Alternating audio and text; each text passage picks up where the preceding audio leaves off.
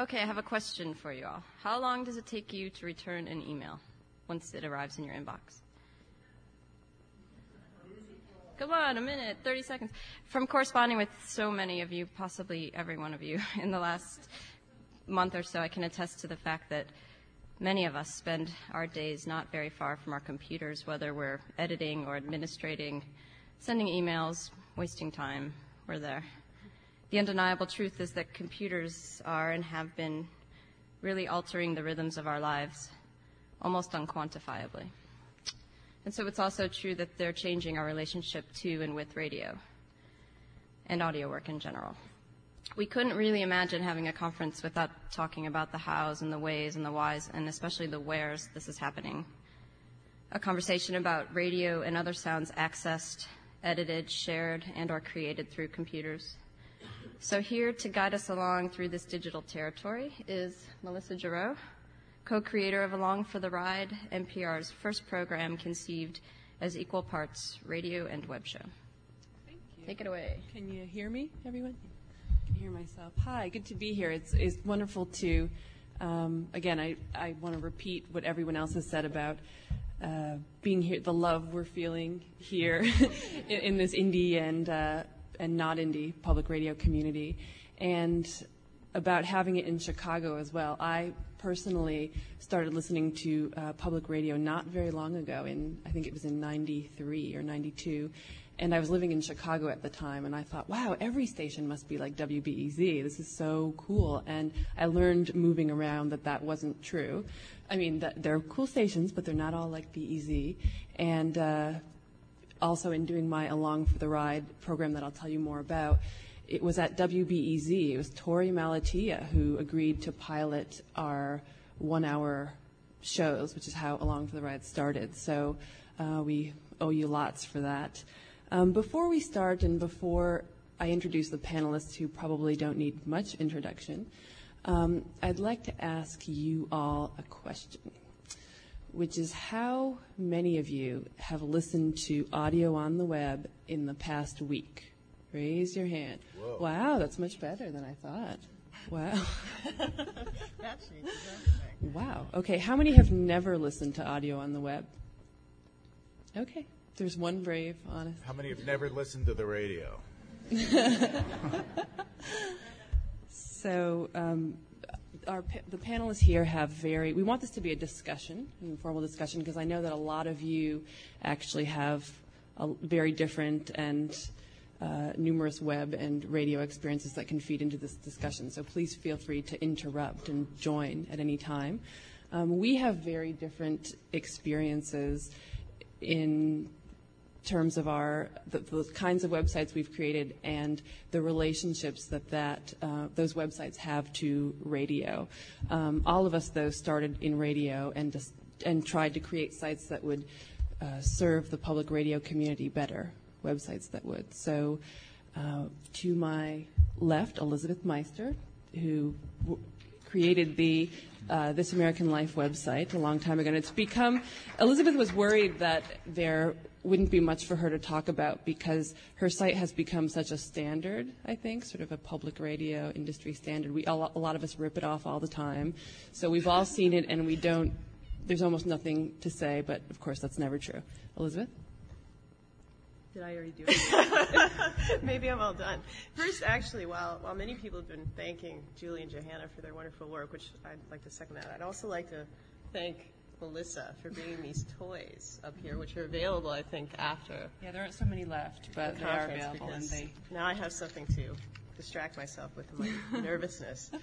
But um, uh, I've been doing the, the This American Life site for, I think, about four years now. I started as a volunteer, and I cut I cut a deal actually with Ira Glass. I, I was working at the telephone company at the time, and really wanted to do public radio. Had been listening to public radio and was really interested, and, and had actually studied radio in college and had gotten away from it. So I cut a deal that I would do the website as a volunteer if he would let me spy on production and um, learn to make radio, which I've also had the opportunity to, to do over the last few years. But um, I created the site um, mainly as a fan who was really interested in the show and wanted a repository of information um, about the show. And that's really what it's become. I had a lot of experience with um, music websites and music mailing lists and stuff before I came into This American Life. So it was sort of based on that model. It was based on what I had known as a music fan. And really, it's basically the same site now as it was back when I first built it. It's um, it's a library of all the shows that we've ever done with information, rundowns, and such on all those shows. And there's a little news component and a place for people to chat about the show. Thanks to Jay, Allison, and Transom. We just moved our bulletin boards over to Transom about two weeks ago, and they've been doing really well. And um, that's about it. It's just it's a place to go to find out everything you'd ever want to know about this American life, and to listen to shows anytime and anywhere. Again, my name is Melissa Giraud, and I started at NPR um, as an editorial assistant on a show called Anthem, uh, which was short lived, but which was a great place to learn lots of stuff from amazing people. And on that show, I was not only the editorial assistant, but the web person. So from the get go, my first radio job, I was doing web stuff as well. Um, and Along for the Ride is a concept that we got a lot of support for from our anthemites and from NPR um, that became a ultimately a radio series on Weekend All Things Considered and a web show with lots of web stuff. And it was conceived um, from the ground up as 50% radio in terms of effort put in, 50% web stuff. So there's a lot of web stuff on it. Jay? Uh, I'm Jay Allison, and um, let's see. Um, well, I'm a radio nut, uh, but I'm also an internet nut, and I uh, I live in Woods Hole, Massachusetts, which is sort of far away from most other places. And uh, when in, in, the late '80s, I got uh, I got a Mac Plus, and I had a 1200 baud modem, and uh, nobody had email, no, and uh, there was no internet, and I got on a place called the Well which was um, out of Sausalito, put together by Stewart Brand and a bunch of kind of egghead nerd visionaries. Uh, and uh, I became a host on the well, and I thought we could talk. I could talk about radio, you know, from Woods Hole. And what I what ended up happening was my oldest daughter got very very sick, and uh, you know, uh, almost died, had a tracheostomy. I was up all night with her all, all the time, and I would go to the well, and there was this rudimentary text computer conferencing system. And I would sit there and I would be up with Lily and I'd be typing. I, would leave my little radio conference where I hosted and nobody really was, nobody was there because uh, nobody really even knew the, it, it, existed. But I'd go over to the parenting conference, and there were there were these parents, and they were in the West Coast time, so they were still awake, and uh, and I'd start posting and getting medical advice, and uh, uh, and I started to realize this is this is a real thing. Uh, it's something genuine can happen here, and I have ever since been exploring all kinds of ways that the internet and public radio can form a kind of circle of community and and work within communities like my little town in Woods Hole and communities like all of America and the whole world, which is the really astonishing thing about the internet. So what all my work now is to figure out how to get these two things to synergistically work together, how to get public radio more excited, to have it become more like the internet, how to use the internet to make public radio more exciting, and my goal now, and I've done this, and so I've you know gone on and had other conferences, and I do the list serve for producers. I'm the host of that. Uh, for we got about 350 producers, and then I started this website uh, out of Woods Hole with Atlantic Public Media and some of the team here to. Uh, for other public radio zealots and people who want to get into it. And it turns out to be kind of a it's, we call it a combination. Uh, it's like a master class. It's uh, a showcase. It's an audition stage. It's uh, a toolbox, uh, and it's kind of and it's a hangout. And what's that noise? um, and uh, and it's working really well. And I think the reason it works well is it doesn't depend on huge numbers. Doesn't depend on a great uh, it, it's it's more measuring the depth of experience than the breadth of experience, and the people who come there actually are affected by it. And they're kind of the center, a lot of these people. Some of the younger voices, we have a lot of older voices, our special guests, people like Studs Terkel, and it's creating these bridges within the world of public radio. And I get the sense it has the capacity to move the center a little bit.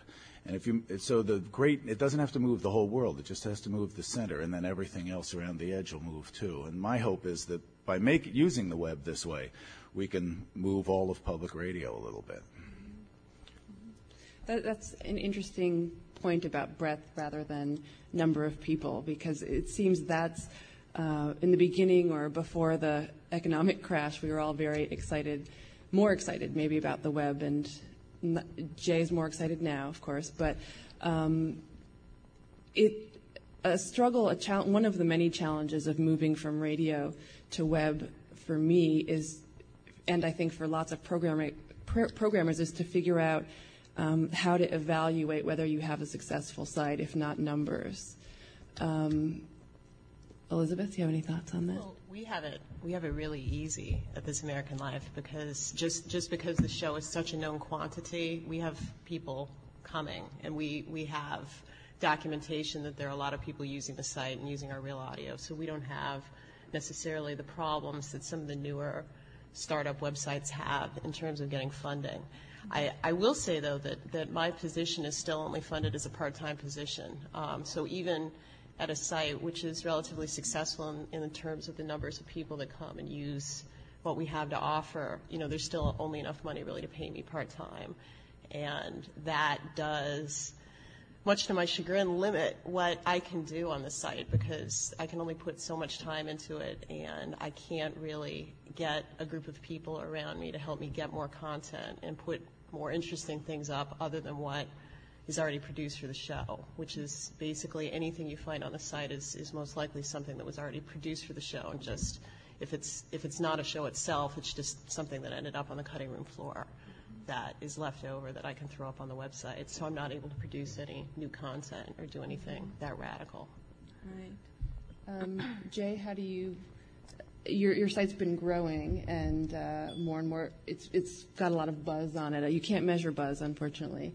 Um, and I know you you have actual numbers on the site that sort of tally up how many people are posting. So that's been really interesting just to see um, how many people makes this community a community. And I don't know whether your uh, feelings about that have changed as the site's grown. Yeah, I mean, how do you measure success on a on, yeah. a, on a thing like this? Um, well, I think uh, uh, I, I, think in our case the bulletin boards are a good example of how you can kind of see community growing and uh, and you know we uh, we get you know great response from people who you know, it's we all work in isolation, and there, a conference like this. I mean, I think the success of a conference like this is that people kind of turn out uh, to hang out together and uh, discover that people are thinking this, the same things. And in radio, we've always suffered, but there's no critical dialogue in radio. There are no criti- there are no radio critics. Nobody writes about it. It's not a repeatable or, or uh, promotable phenomenon. And so there's no reason for a newspaper, say, to hire a reviewer because how are you ever going to direct your audience to the to the work in question? On the internet, it's different.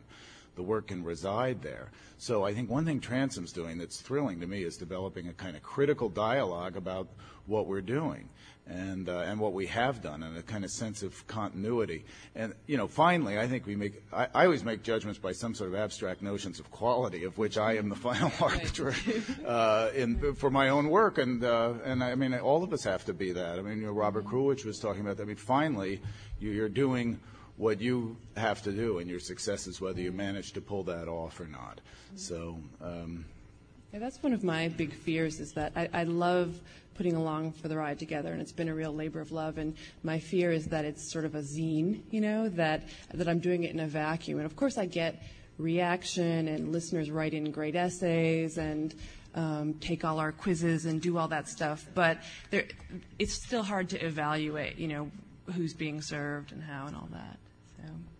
We should look at the, some of these sites, huh? Um, Elizabeth, do you want to show me your site? Have you all seen my site? I'm not sure really. We want to talk about the challenges of um, putting audio on the web as opposed to radio. And of course, the first thing that's true about keyboard audio is it's never just audio. It's text, it's graphics, it's interactive elements, it's more audio than maybe you can put up uh, or broadcast on the radio.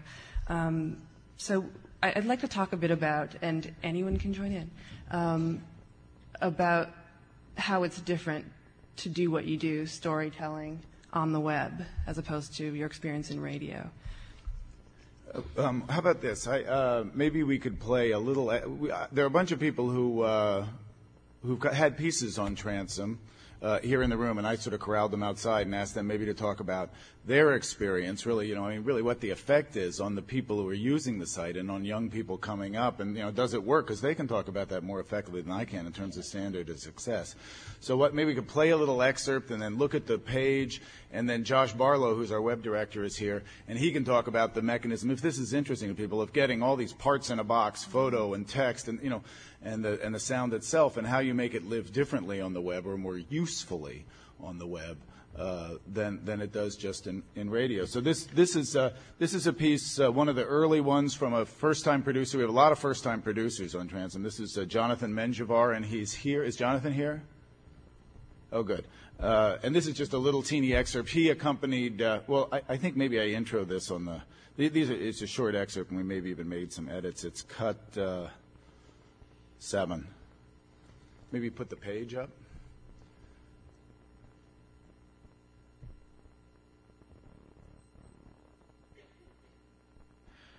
Jonathan Menjivar had never produced a radio piece before. He took a transom tape recorder with him to follow Neal Pollack on his unorthodox book tour. Pollack writes parodies, and his was the first book published by McSweeney's Press. And his tour went to punk bars, weightlifting arenas, hotel rooms in Vegas, and his parents' house. He sold books from the trunk of his car. Some people get his jokes, some don't. Poetry! Poetry! Poetry is not a hamburger. You can't order it without onions or eat it in your car with your radio tuned to the music of the barrio, where hot pan chulos wait outside the bodega, tapping their feet to the endless ritmo of the junkie-filled ambulancias. Watching the faces of the crowd, it's hard to tell whether they get it or not. An informal survey taken by Applause earlier indicated a little under half of the 20 or so people seated in the room are here to see Neal. But it doesn't really matter. People are laughing, and it seems enough to keep Neal going. America is a sucker's bet and a drunkard's dream. It is a poem written hurriedly in Golden Gate Park on a book tour. that was from Neal Pollack's book tour. Uh, well, Jonathan, do you want to maybe get up to the mic and uh, this piece had, you know, we, we also posted our, the whole email exchange between Jonathan and myself, our editorial processes on the site, so you can go back and kind of see how we uh, how we communicated over how to do the thing to begin with, and then the different choices that were made, and then the piece is episodic. We have sidebars, you know, internety stuff. Um, I think just the most amazing thing about Transom was the ability that it gave me to, to learn how to do this stuff. I, I had a tape recorder, I had pushed record on it before, but I had no idea how to do anything at all.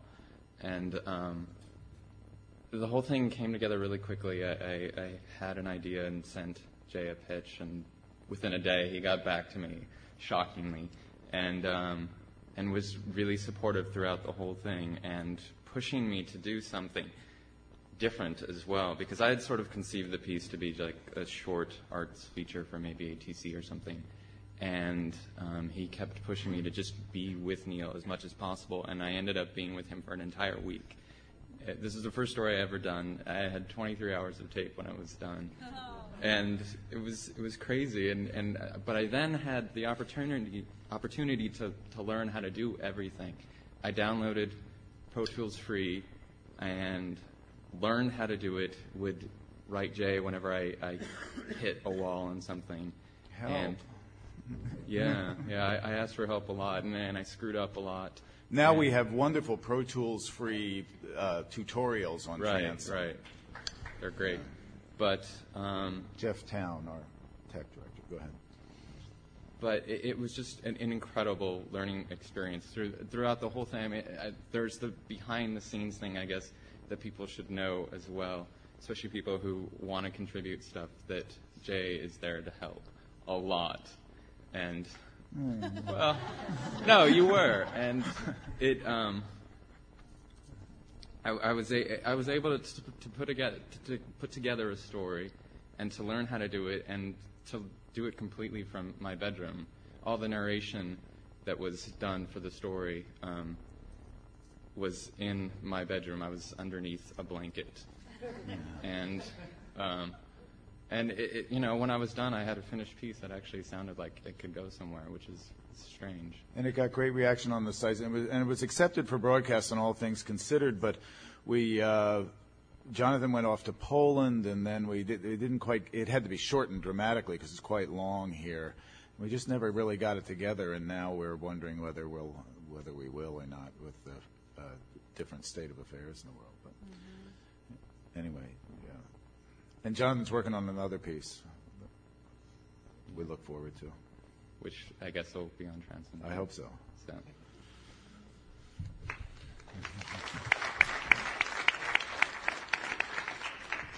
Um, I'd like to show you all uh, my site as well. Josh is going to go. Thank you. Josh Thanks, used to work at NPR, so he's very familiar. he's worked everywhere. And uh, one of the challenges, I was talking to Elizabeth um, earlier about the, the challenge, one of the biggest challenges in putting a website up for radio, and she had a very simple answer. Um, Oh, on my site? Yeah. Uh, for me, the biggest challenge is actually, uh, it seems like it should be an easy thing to get a picture every week to put up um, to advertise the coming week's show. You would be astounded how much time it takes me to get one picture per show for, you know, it's, it's, I, I've gone as far as to put cameras in the producers' bags when they go out on a story so that they just snap one picture for me so that I don't have to subsequently spend the next two days um, of my week researching pictures and trying to get copyright okays to put that simple picture on the site.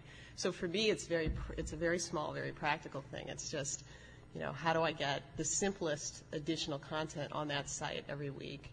And then we have the supplemental problems with, you know, people not being able to listen to their real audio, crashing their computer, them sending me six emails asking, you know, how, how do I fix this? Help, help.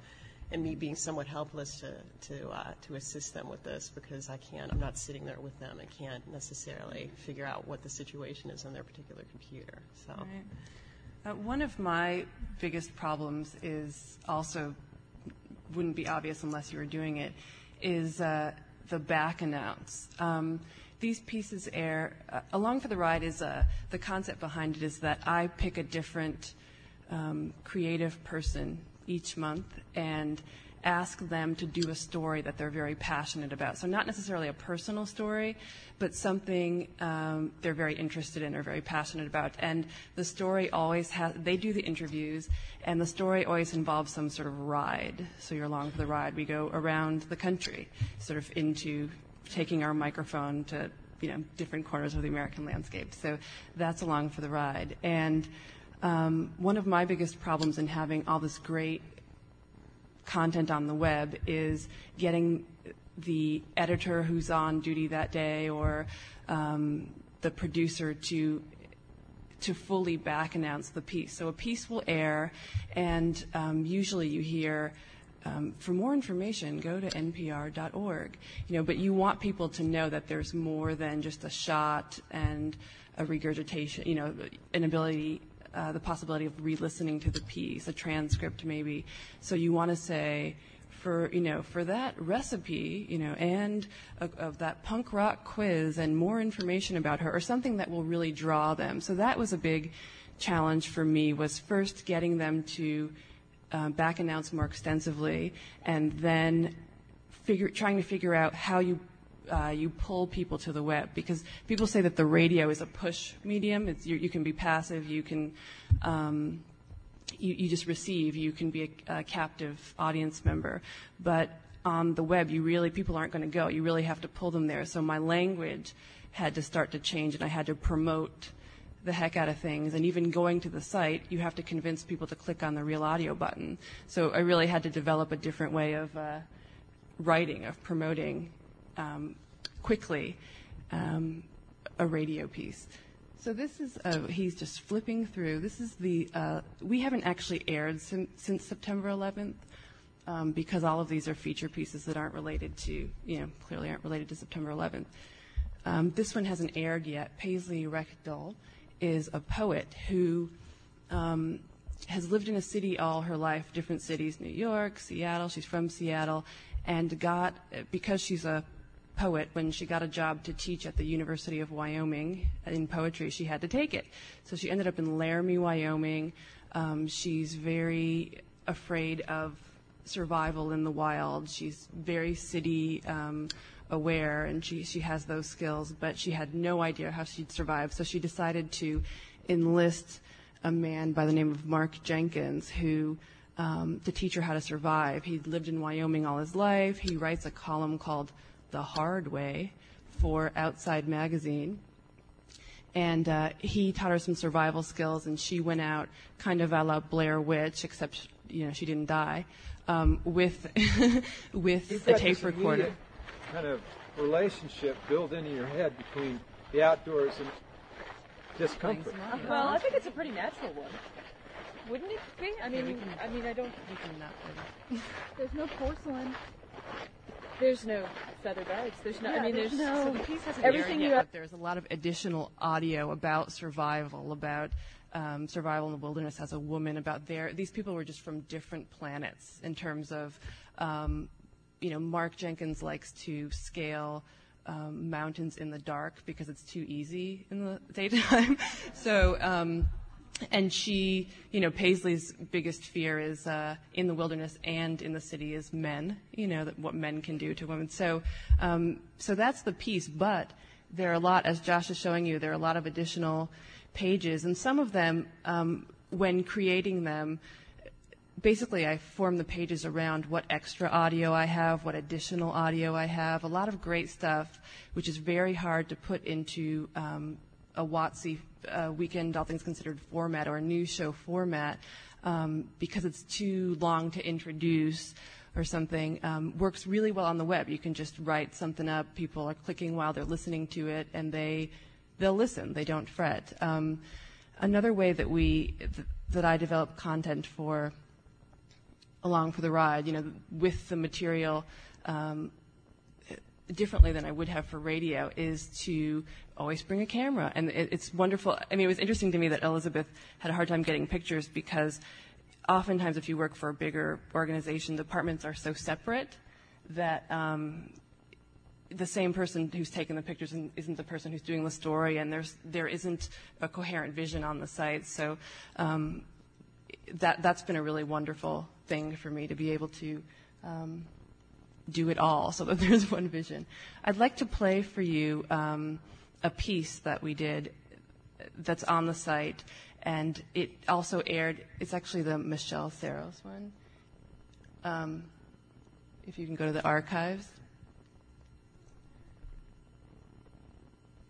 Because this is what you would hear on the radio, and then at the end of the piece, I'm not going to play it to the end. Um, you could we would say, hear more about this, that, and that, and um, Michelle's relationship with Judy Blume. You know, just you can go in a million tangents. We'd say that at the end of the piece, but this is what you'd hear uh, first. This is a, a piece. I, I, just remember that Lisa Simeone's introduction is not on here about. Um, Michelle Serros. I met my new friend Amilcar at a bookstore on the Upper West Side of Manhattan. This is about Michelle moving from LA, where she's lived all her life, to New York. And uh, in LA, you know, American food is uh, mole and tacos, and it's it's just so plentiful that you don't even think of yourself of being in an ethnic minority. And she moves to New York and is surrounded by, by Dominicans and uh, very few Mexicans. or very few Mexican restaurants. So this is a piece about finding herself in the unlikely position of uh, searching for home by searching for mole. So here she is with a friend of hers who's a uh, Mexican punk rocker.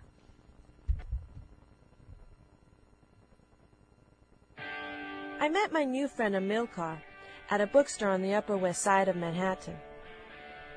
I noticed he was buying a Metal Maniacs magazine, and as a young girl, hard rock and metal was just about all I listened to.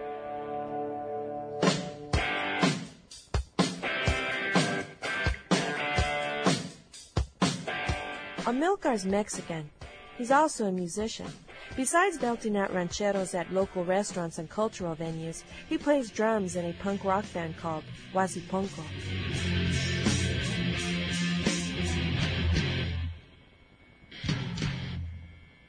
Amilcar lives in my neighborhood of Washington Heights, an uptown area of Manhattan populated by working class Dominican families. The soundtrack of Spanish is spoken with a slightly different accent than I'm used to, and the corn tortillas, sadly enough, are found crammed stiff between Caribbean condiments in the frozen food section. So I have to say that it was pretty cool to meet someone from my new neighborhood who noticed these same differences. So, Amilcar, when did you come here to New York? September 28, 1998. You miss Mexico, huh? I can't wait to go back. When Amilcar told me he was also a chef at a Latino restaurant downtown, I asked him about mole. That's one of the things I miss about California, the mole. You can find that chili chocolate sauce in just about any Mexican restaurant in the Southwest. Amilcar said that his mother's mole was his favorite, but there are a few places in the city that serve fairly traditional mole. He invited me to dinner at Mi Mexico on Broadway. That's near 124th. One of the last times I had mole was actually at my wedding. We had the mole, we got the paste, and we added peanuts, and then we added chocolate, the uh, Ibarra chocolate. We use almonds, and we didn't use Ibarra chocolate. We use homemade chocolate that we used to buy in the little store across the street from my house. Look at me, I'm thinking like, oh, we're using Mexican chocolate, like it's so oh. authentic. I'm not saying Ibarra is not Mexican. It's not Mexican. Ibarra is really good. Sometimes my mother used that, or our abuelita, which is a little better than Ibarra. You think abuelita is better than Ibarra? Abuelita is my favorite. At this point, I'm feeling a little self-conscious. The type of mole my mother made was straight out of a jar, a brand called Doña Maria. As a working mom with two jobs and evening classes, she grabbed just about anything that was store bought and easy to prepare. Amilcar's mother makes mole in the more traditional manner, including the lengthy process of grinding almonds, chili pepper, and chocolate into a paste. She also blends in bread and plantains. If we blindfolded you and we had, like, say, homemade mole, and then one side was Doña Maria mole. Oh, you would not know the difference. I know the difference of Doña Maria. Okay. Real. But it's just that I think the whole difference is that when you eat Doña Maria, you don't have this this feeling that oh you saw it making it. Okay, so when you have it at a restaurant like tonight, are you thinking oh this isn't as good because I didn't see it being made? No, but I, but I, at, at least I know they made it here. How do you know? How do you know they're not opening a can of Doña Maria back there? Doña Maria is not that spicy. But how do you know they don't open Doña Maria and throw some spices? It doesn't have the color. Doña Maria is pale. It's a lighter. It's a lighter shade of brown. Lighter shade of brown. Yes. it's the name of a man. So that's just the beginning of the piece, um, and that is actually the piece that, as it aired on All Things Considered, there are about five more minutes. She sort of decides to cook for him and goes around and looking for her brand of mole, and there's a nice surprise ending.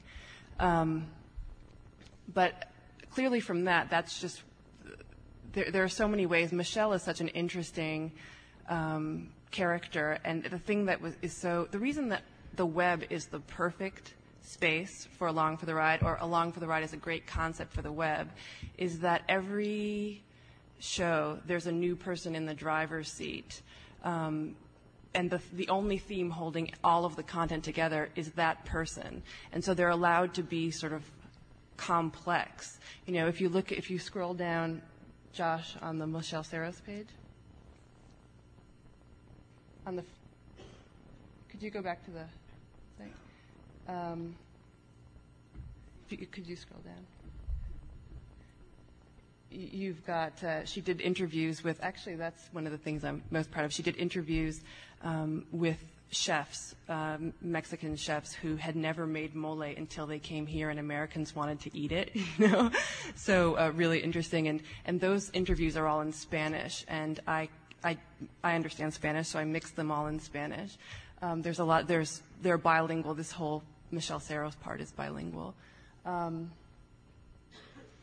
and Amilcar, who's a very likable punkster, who's um, who grew up on Pedro Infante, but got really into um, English punk music, um, has a real range of influences on his uh, repertoire as a musician. So he gave his great list of um, of favorite hits that really ranged from these, you know, Mexican punk rock bands that I hadn't heard of to stuff his father listened to. So these are the kinds of things that um, we use, I use, to pull people to the web. Because people like it's we're living in the David Letterman era, you know, people like on the web, they like quick and they like easy and they they like to get some information, the list of books, the list of um, cheeses, the recipe. So all of that is there. And one part that's been of the site that's been very successful in terms of giving people those bits uh, that appeal to their attention span on the web is the culture hound section. Do you that? Where we ask all of our guests um, to answer this survey, uh, to fill out this survey of just lots and lots of questions about, you know, their favorite books, uh, what their tombstone would say, um, what would the soundtrack of their life be, and you know, Jon Langford, the the head of the Mekons, who's a, a Welshman uh, who, who heads a punk band. Um, the soundtrack of his life was he named three um, uh, Tom Jones songs, you know, What's New Pussycat and all the others. So, so just everyone answers the questions in ways that are very particular, that reveal a lot. Their interests and their answers reveal a lot about them through their interests. So it's not a me, me, me, me, me, I was born here. It's I'm I'm showing you the culture through my eyes. You usually see it through um, a host's eyes or through a reporter's eyes when you're listening to radio, um, but I'm showing it to you through my eyes, and you'll learn a, a lot about me by listening to this music. So um, I realize I'm not talking about audio right now, but um, it's not just audio when it's on the web. You know, people don't stay for that. So, can you guys talk a bit more about some of the ways the ways in which audio is really different on the web. Because that piece was not different, although other bits, like the one in Spanish, could not air on NPR, for example. The thing I like about it is that, um, you know, uh, we were talking at this museum event we did in New York a couple nights ago about how when you approach a, any documentary, any work, you approach it the way a, uh, a, a sculptor looks at a stone. In other words, the stone tells him what to do and the, the radio piece you end up with is uh, you, you, you uh, tells the story of the stone. The problem with radio is that you have to you try to honor that stone and create the story you want, and it has to sound like all things considered, or and it has to fit on this American life.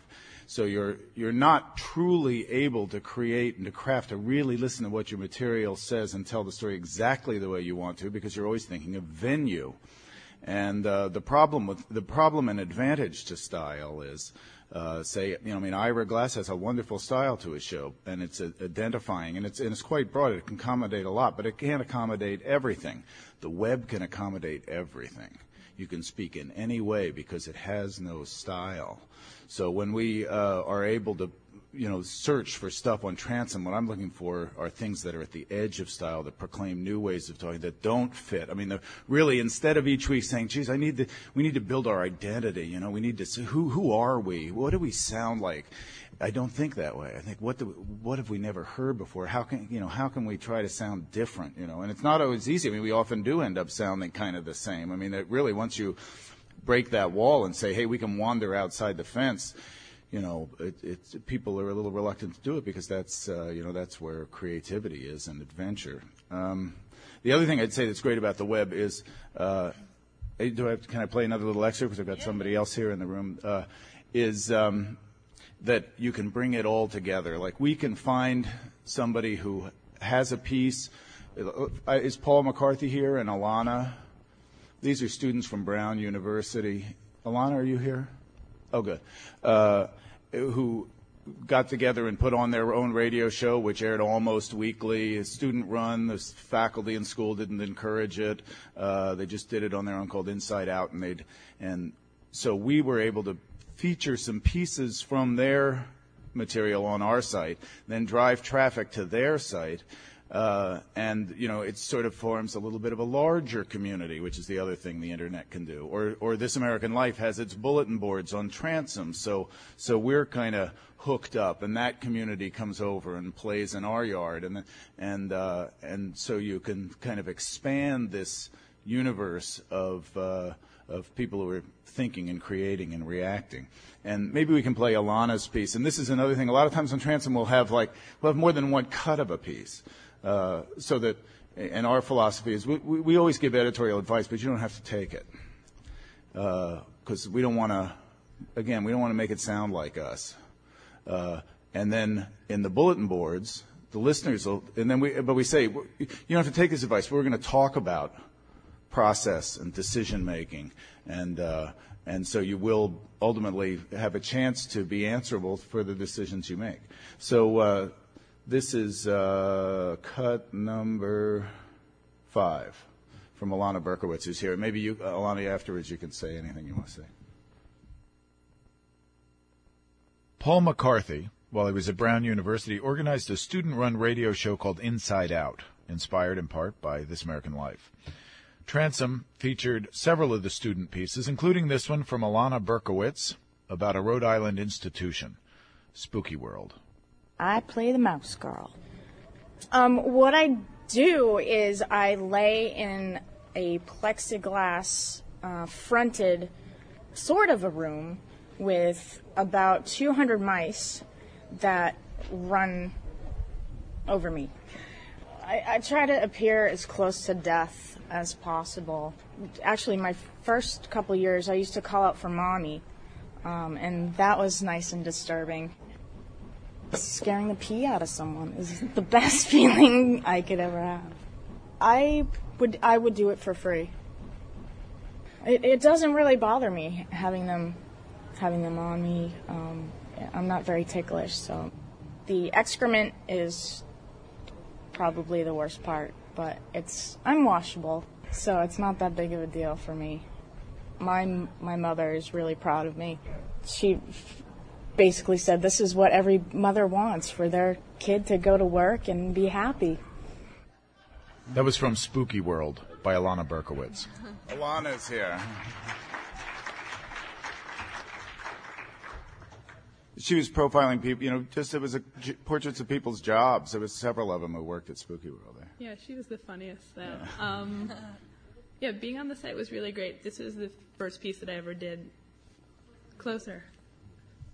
Okay, this is the first piece that I ever did, and um, I actually started in radio because Paul was like, "Hey, I'm doing this show, and do you want to do something?" And and actually, I learned to use Pro Tools the day before this went on the air because we did it that night. Um, and what had happened is I was really obsessed with Halloween because I wasn't allowed to celebrate it because my family's religious. So I always sort of tracked Halloween trends and got really overexcited about it. And I went like seven, eight, nine times, and I got to know everyone by name, and it was it was it was really excellent. And actually, I, I finished the piece before I, I had ever been in contact with Jay because I actually didn't know what it was. And then Paul's like, "Surprise, it's up!" And I wasn't quite sure what it was, but it was it was now I do. Um, but it was really amazing because the feedback, everyone on our show is really young, and Paul and I were the oldest two people working on the show, and so even though it was a really amazing forum, there was a point at which it was hard for us to help each other because all of us had been very influenced by the things that came before us, and all of us were really trying to find our own voices,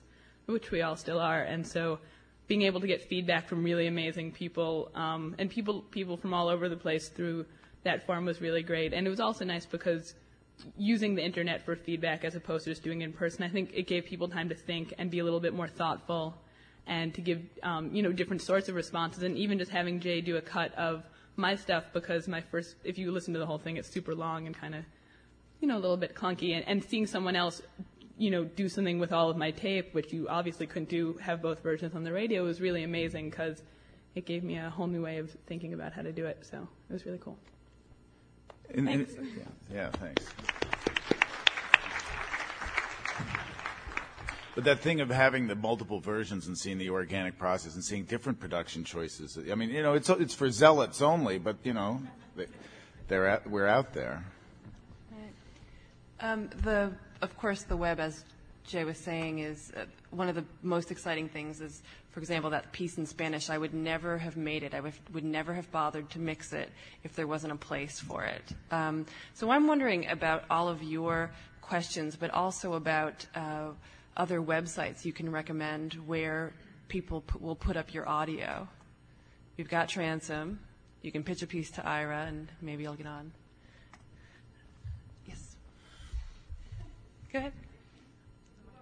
Yes, please. and any other questions? Hi, I'm Wendy Butler from KHSU in Arcata, Eureka, California. And oh, that threw me off. Okay. Um, we're in the process of moving from Cool Edit to Pro Tools and uh, things that I barely understand, which I'm I am doing. We're you know cutting and pasting and editing our audio. You know, you can see the sound right in front of you on the screen, and then you send it to the on-air booth and all of that. Things I've been thinking about for, I don't know, the past several months, especially after the last two days at this conference about radio. Um, I don't, you don't have to, I don't even know how you can approach any of these questions, but here, are- here are my questions, comments. Um, the idea of having, I know it opened, I know having the web, it opens up the uh, floor for so many persons who might ordinarily have not known anything about public radio and its usefulness, its importance. However, and, and I know very little, I mean, I've listened before, but I don't pull it up daily. I'm wondering about scrolling down and clicking and all the information that you have on websites. And then next to it, you have radio. People, just yesterday, somebody was talking about, and I think it was beautifully put, about radio. The idea that we create pictures. We listen to radio, we close our eyes, and we create pictures. That's why radio is not an endangered species. That's why it, there's a reason to nurture it. And so I'm wondering about it, this isn't really, it, to- for me, it isn't radio, it's a new discipline almost, or a new medium, you know, the enhancing the audio with this, the new technology. So I'm wondering about enhancing or detracting, scrolling, clicking, and then listening. Yeah.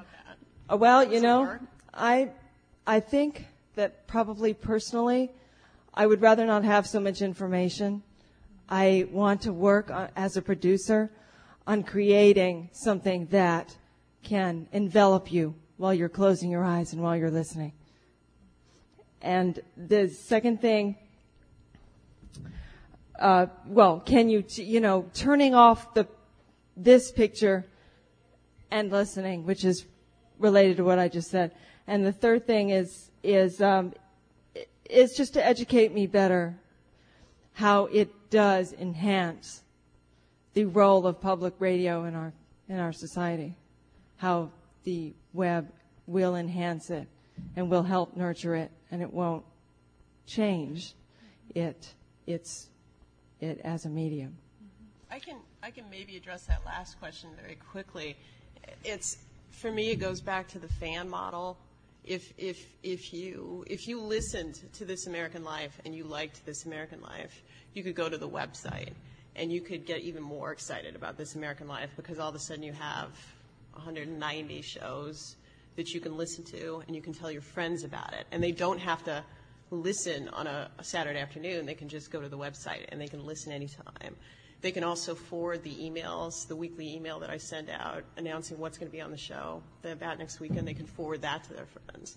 So I think it does help to generate enthusiasm, and it it when you've got all that information in front of you, if you're a fan, it's almost you become even more of a fan because there's so much there to keep you excited and keep you interested. And I think that that does help public radio generally because to get somebody interested and involved in public radio for the first time, they listen to This American Life, they might go to Transom and they'll find out more about, you know, the other things that are going on. They can find out how they can contribute and how they can get onto a public radio show and do the same thing. Yeah, that would be the idea to take the best fans and make them practitioners. I mean, if Elizabeth's the fan model, we're the school model. And uh, we're trying to teach ourselves and share knowledge among ourselves. We're already in it, and then we're trying to sucker other people. Yeah, and in the case of Along for the Ride, people come to the site because they've listened to pieces, so they've already had that in their car, no visuals experience, and they want more. I don't know if that answers it. I, we didn't answer your your tech question, and I, I can't answer. I mean, the thing I don't like about internet audio is the non-accidental nature of it. You have to, you have to be intentional. Right. You have to seek it out. You have to you, you go to it and you make a choice. And what I like is the ambush quality of radio, and that you hear something you never expect to. I'll never stop liking that, mm-hmm. uh, and I don't really like at 28.8 how real audio sounds. So, but but you know, it's it's what we got, and it's useful, and it's a tool, and we're using it. There's no replacement here. It's just it's an ancillary thing. It's another way to get the job done. There's also there's something I want to mention very quickly. There's there's a site that um, that my husband and I ran into probably about a week ago. It's it's called viewfromtheground.org, and it's it's very very simple, but it's it's a way to sort of we we all we all well, many of us have heard Ira talk about something that that you just talked about the the idea that radio envelops you and you create images based on what you hear on the radio. Um, View from the ground sort of takes it and turns it backwards in some cases if you go up to the archives and click on Sylvia's rap, in this case, this, this site doesn't use audio throughout, but it, it uses it occasionally. It's a, it's a site that's put together by an organization that's trying to ensure that there's enough public housing for people in Chicago as these high-rise buildings are taken down, the high-rise projects in Chicago. And in this case, you see Sylvia's picture. You see her first. You can read about her. And the, and the text is very very sweet. She's, um, she's put together a rap to help her remember the preamble. So you see her first, you read about her, and then you can listen to her. It's almost turning the model around. And for me, this really works well if you want to click on the, the real audio there. Remember, you can always turn your screen off while you listen. This site actually takes a while for the real audio to come up. We, the people of the United States, in order to form a more perfect union, establish just ensure domestic tranquility, provide for the common defense, promote the general welfare, secure the blessings of liberty to ourselves and our posterity, do ordain and establish this Constitution of the United States of America.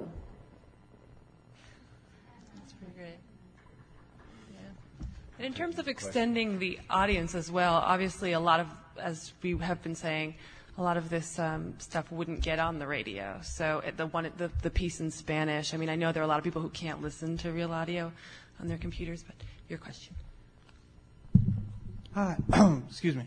I wanted actually to respond to the technical issues that you brought up, and the reason is is that I have a website called digitaldocumentary.org, which is designed to make new media documentaries that are not radio, they're audio driven, but they're created specifically for the internet and they're created specifically to suit the technical medium of the web, the technical abilities, and also the way people use the web, meaning they have a visual element to them and they're designed for people to click through them and they're made accessible to people on low bandwidth connections.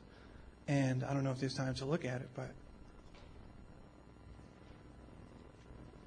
that's Ian Aronson. He, he's Ian's had his work featured on Transom also.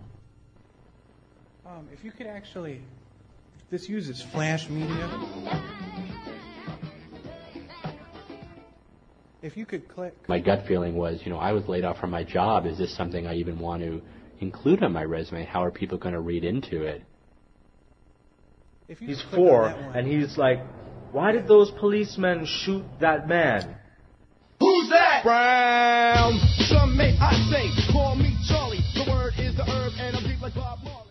This is a site, this is a documentary about a biracial family raising their first child in New York City. And it's made to be interactive. It's made to click through. So go ahead. Let me. Fun because there is that difference, you know, and people like to find out about other people, and I think it's very natural and it's beautiful and it's very cool. And I don't know, there's lots and lots of black women out there who love Italian men, and lots of Italian men who love black women, and you know, why not?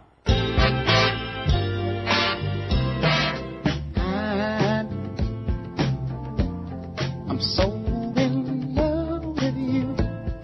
some reason, like all years later, I always remembered the very first time that I saw him, exactly what he had on, and I wasn't even thinking. I mean, I was there with another guy, and but I still remember. I remember. think one thing that's interesting about Ian's site is he you can you can run this on uh, a low baud rate, low tech. I mean, it, it has this nice sheen and this movement and these fades, and everything, but he's designed it to, to work very, uh, you know, low tech on the user end, which is which is nice. Um, I want to say also that we have a list, we're collecting a list here of audio rich sites that you should look at. So we'll post them on Third Coast so you can add to our list. And remember to go there after the conference. Go ahead. Oh, great. Uh, my name is Keith Porter. I produce uh, Common Ground. We are at commongroundradio.org. We also do a number of specials. We just finished uh, in January the Iran Project, which is at iranproject.org. And in December, we're releasing two hours on Russia called russiaproject.org. And one of the things that we've tried with the Russia Project addresses this thing on photos. It is difficult to get them. And uh, one of the elements of the program will be a look back at the lives, how people's lives have changed over the course of 10 years since the end of the Soviet Union. And uh, of all the people we profiled, we gave each of them a disposable camera uh, in Russia and one in the Ukraine as well, and uh, asked them just to take pictures of their everyday life. And out of you know 18 or 24 photos, you'll get you know one or two at least that are that are usable, and the resolution is fine because the web resolution is not as good anyway. So. Uh, th- it's a great idea. We got great photos back from these people, and they really took pictures of things that were really important to them, and then we asked them to explain why they're important, and you'll see those on the website when that's done. Um, I did have a question for you. One of the things we're facing right now is uh, we sent a producer and a correspondent to Ingushetia to visit Chechen refugees in the camps there for one of the segments, and we they came back with good pictures also, and those will be on the website. But one of the photos that I want to use is a photo of the producer and the correspondent in the field. I mean, they're standing there in the camp. Now we have other photos of the camp that are good photos, and, I, and there, there's no argument there. The people who are coming at this from sort of the web point of view are saying, well, why do we need that photo of the producer and the correspondent? It doesn't really add anything to the story. It doesn't tell you, the, the visitor, anything more uh, about the story. I, on the other hand, say that you know it's radio is an intimate medium, and I think that the people who listen to it might like to see that picture. I mean, I don't know, and then I'm not even one of them yet. The web people say that it's you know sort of vanity to put the photo up. So I just wanted to get your opinion on using a photo like that. We put them in a bio section, and people can go there if they want. If they want to see, you know, a staff or about us or bio, and then you know, it's not connected to the story. It's not integral, but it's extra if you want it. I mean, You'd be you'd be surprised at, at how People excited want people see get over the pictures. correspondent, yeah. Exactly. I mean, I it, actually, and different case, but with specifically with Sarah Vowell, I get at least, I'm not kidding, at least 40 to 50 emails every week that ask me to put a picture of Sarah Vowell up on the website, and she has asked me not to. And I respect that. So I actually had to set up an auto response on my email that says, which, which will send people a little note back explaining that Sarah has asked me not to put a picture of her up on the website. But people want that kind of information. Again, it's, it's the whole thing about being a fan. If you feel connected, you want it, you want more. You want more information. you can see her picture at Transom. Yeah. I was wondering about that, Jay. I should send a little email to Ms. Vowell and inquire about that. Yep, your question? I'm John Miller, and I'm uh, an independent person based in Ithaca, New York. Um, sort of a comment masked as a question. Uh, one of the things that over the decades, um, the newspapers have, I've, I've been providing news content to NPR for the last many years from overseas. Um, and it makes me think about the sort of function of, of radio. Um, one of the, the disadvantages that radio's had for a long time is it could never be a medium of record. Um, because if you didn't hear the piece, then it's gone. Uh, so I was gone for 13 years. I didn't hear anything anybody here has done for the last 13 years. Um, and nor has radio then been able to have the, the leverage that the newspaper does, for example, because you can cut it out, you can Xerox it, you can put stamp the date on it, you can send it around, you can fax it. And so suddenly, um, radio does become a medium of record where people can have access to important things that people have um, that have spent a lot of time thinking about. And so here's my question, and it's an actual honest question for, for NPR. Does, do you think that the fact that these pieces are now archive, archived and accessible has changed the way um, NPR might view itself as a medium of record? I mean, always in competition with the New York Times over who's sort of the, the, uh, right. the medium of record. Anyone record. here from NPR who wants to answer that question? I think not. Um, yeah, I, because I work in, I do cultural pieces and they're not today's news necessarily. Um, I'm hoping that those cultural pieces will have greater value on the web because you won't want to look at yesterday's news um, unless so, something historical happened or something huge happened, like September 11th. Everyone will be looking, but they won't be interested in the sec- the third week of the O.J. Simpson trials. You know, people will not be listening to that on the web. So I, I really can't answer. And Jay's not here. I can't answer that question. We can speculate. Can, can I just mention one thing? It's, something relating to this one this arc, archival idea and the repeatability and the findability of, of radio. Uh, one of the projects that we're most excited about now at Atlantic Public Media is uh, called the Radio Exchange, which we're doing with SRG. And uh, Tom, would you maybe feel like saying a word or two? I mean, we're uh, this is a, a, new concept for using the internet as a way to uh, uh, to, to, stream work to stations. Stations will make comfortable homes for this work, or uh, the large idea is stations will have curated hours every week, and they'll use the internet as kind of an a la carte menu to uh, to capture the work. Uh, and see it reviewed. The curators will review it, become an Amazon.com model. It's it's there's more to it than that, and you can go to actually uh, you can go to radioexchange.org. But uh, do you have anything to add, Tom, about that idea here? Okay. But uh, I urge you to follow it because uh, what I what I think is in terms of this loop of the internet to radio, it it feels as though, from the energy the idea is getting at the station level, that it could sort of revolutionize the way it could short circuit the way programming works on public radio and producer to station and station to station, and it could reduce gatekeepers and it can become kind of more of a, a marketplace of the commons. Please, yeah, I'm trying to urge you to. it actually connects with that, that last point about medium of record and extending value through time. I think one of the things that we've all experienced is, is producing a program that just wasn't at the right moment for its maximum exposure, for its best use, for really connecting. The moment passes, and then the right moment comes, but the program is gone. Or word of mouth. And our ability to, to retrieve, to connect as, as stations, as producers, as networks, and take all this great value that we create, but then has has gone. Uh, to extend that value through time as a way of, of getting so much more out of what's produced has been a missing piece in how all this fits together. And the radio exchange we're hoping will that will be one of its its benefits as a way of pieces of audio and content and information to to span across time and in different applications. Uh, in, in putting this together, we're trying to think of what are the things in our current models of how we get from where radio is created to where it ultimately gets heard, and what are the pieces that are missing in that, in the connections between producers and stations and listeners. And, and, and we think something out of all of what's really been talked about here of the uh, the storage, the retrieval, the findability, the listening in different settings. Um, there's pieces of that that we can can bring together, and we're going to try to make the radio exchange a way to experiment and learn and get more good work in better homes on the air. And I came to this idea not as a producer, but you know, I founded a couple of radio stations where I live, and uh, we have a four-hour weekly slot that's produced by Viki Merrick over here that I host. I'm like a you know a documentary DJ or a creative radio DJ, and I just put on we put on different. So lots of times it's an hour show. I just introduce it and let it go. Lots of times it's short pieces. We can do anything we want in there.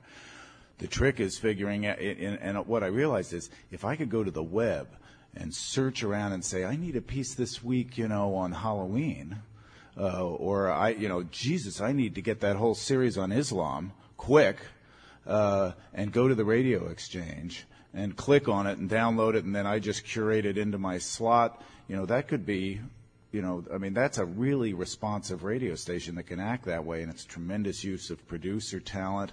You know, ultimately, it could end up being a commerce site where you set up an account, a producer has an account, the stations have an account, there's an exchange, you debit and credit, you know, so it, there could be, you know, the producers can set their own rights and fees. It's pretty interesting. Check it out, radioexchange.org. I had a question about whether you see in the future because right now it seems like most um, websites for radio shows, you know, with some notable exceptions, who some of whom are sitting up here, are largely, you know, websites very much for the radio show, fan sites for the radio show. And the truth is, there's no alteration to much of the audio that was on on the actual show. And I think that that's interesting and sometimes problematic because most people don't tend to listen to web audio for more than a minute. And um, I got to work with the wonderful people this website, 360degrees.org, which everyone should look at. It's an yeah, audio-based documentary. I don't we know if they have the, some of their postcards. Oh, cool. I was about to say I don't know if they're on the list. Um, and when I was working with them, they taught me, you know, how to edit, you know, amazing stories. If I was doing it for a radio show, I'd probably keep it like 10 minutes to a minute and a half or two minutes. And it seems like I wonder, you know, and to keep people who generally aren't like huge This American Life fans or huge NPR fans, people need to be making websites that are looking at more than that fan base. And I wonder if that's something that you, you actually see NPR shows possibly putting the effort into, or if that could be something that's going to happen?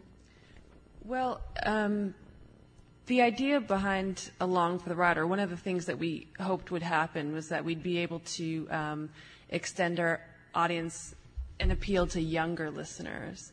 Um, so people who we thought weren't listening to Weekend All Things Considered, who would not go to the um, listen to the show and then be drawn to the site. So those are the people who, gosh, there's this great Mexican uh, punk piece, you know, email it to your friend and tell them where it is. So we've tried to keep, even though the piece that's for radio, a lot of people want to. They didn't catch the end of it. They want to listen to that piece that was done for the radio. Um, there's a lot of audio on the site uh, that's that is only on the site, and that stays at about two minutes long each piece.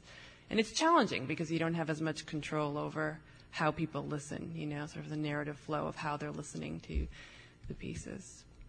I, I really admire people who are trying to do something different with all of this, but the, the problem that the problems that I see with it are that, that a lot of folks, even something as simple as Flash, there, there are plenty of folks that cannot get real audio working on their computer. So when you take it up a notch and you start creating things that, are in, um, that require Flash, on, on people's computers. That's another level that people have to get through. And it seems simple, but it's not always that simple. And we were talking earlier about um, the numbers game and how you have to justify everything with numbers. If even if the content's great, if people can't see it, they're not going to go to it. And if they don't go to it, you can't get funding to continue it. So, and that's that's something that I think a lot of people are facing right now, as they go to CPB and other organizations for funding. Last question. This will be the last question, yeah. I'd like to share something I do, um, and I've not talked to anyone um, that does the same thing.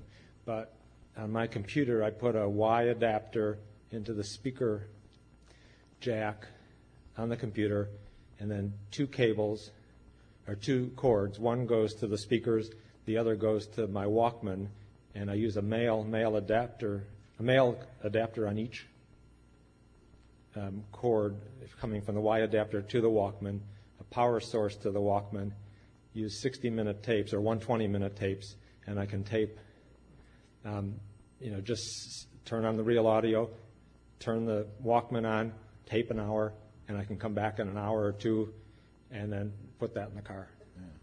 Or listen to it in my, in my Walkman. Wow.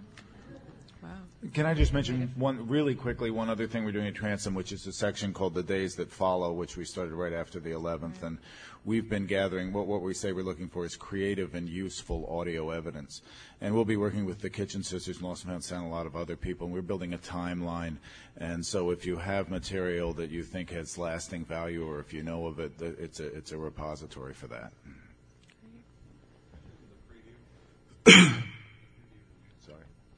Uh, sure, yeah. I'd, I'd rather show them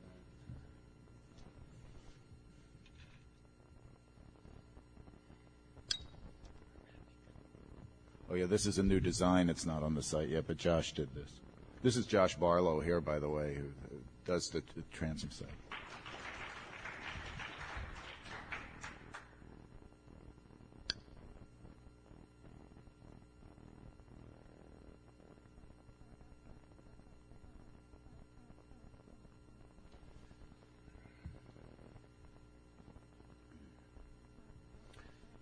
That's all I want to say. Yeah. Waiting for something. Yeah, that's- Thanks for that's- coming, you guys, and please come up and uh, uh, get little postcards of 360 Degrees, which is a great site that I think is pointing towards the future, and um, give me any website addresses you think should go on the Third Coast page. It'll be informative for you all. Thanks.